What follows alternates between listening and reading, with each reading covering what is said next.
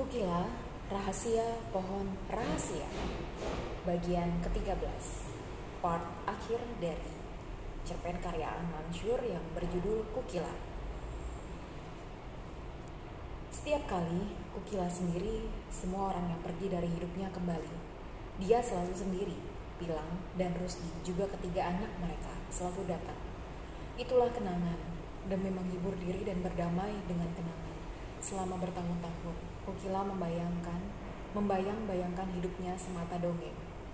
Hasilnya, dia mudah menuliskan satu kisah untuk dia baca setiap hari selama sisa hidupnya. Sayang sekali, dia susah meyakinkan diri bahwa sebagian dari cerita itu bukanlah fantasinya sendiri.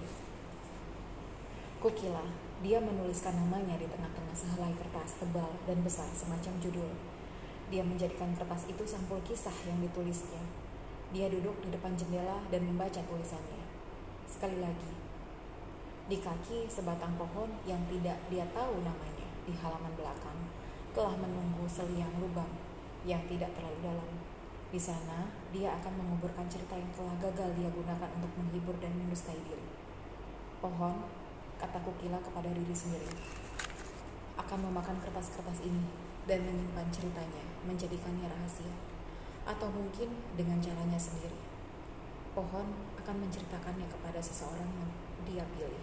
Kelak.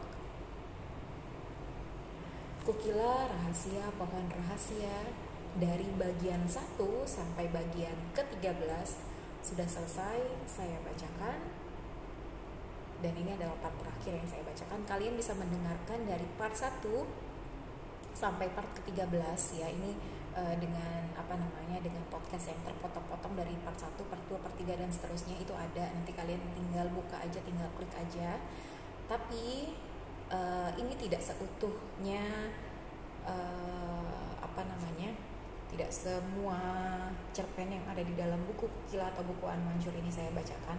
Saya hanya membacakan yang berjudul sama dengan cerpennya saja. Selebihnya terdapat sangat banyak sekali, nggak ya nggak banyak juga sih. Memang ada beberapa judul ya yang menarik ya. Saya akan membacakan beberapa judul cerpen yang terdapat di dalam buku cerpen Kukila ini.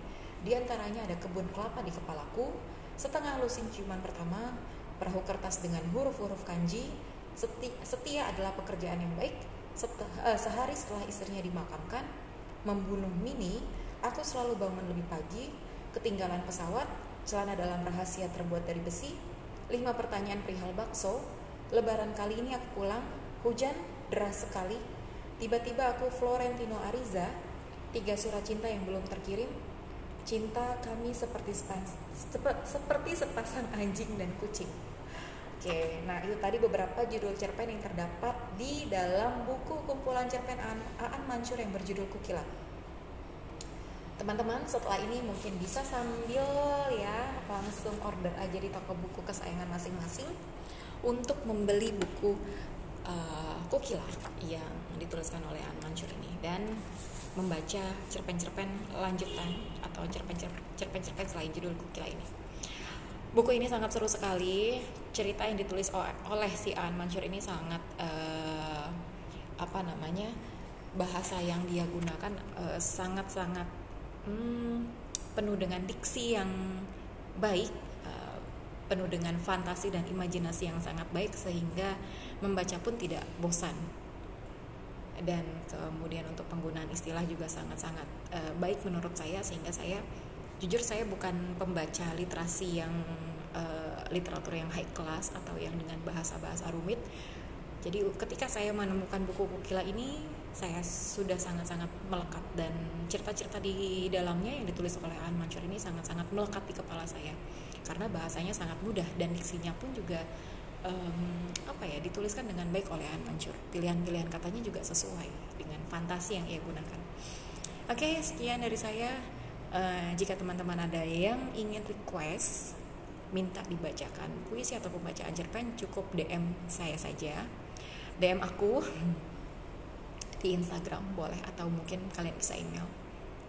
Oke okay, cukup sampai di sini dulu uh, di next podcast mungkin bisa puisi atau pembacaan cerpen lainnya sesuai dengan request kalian. Bye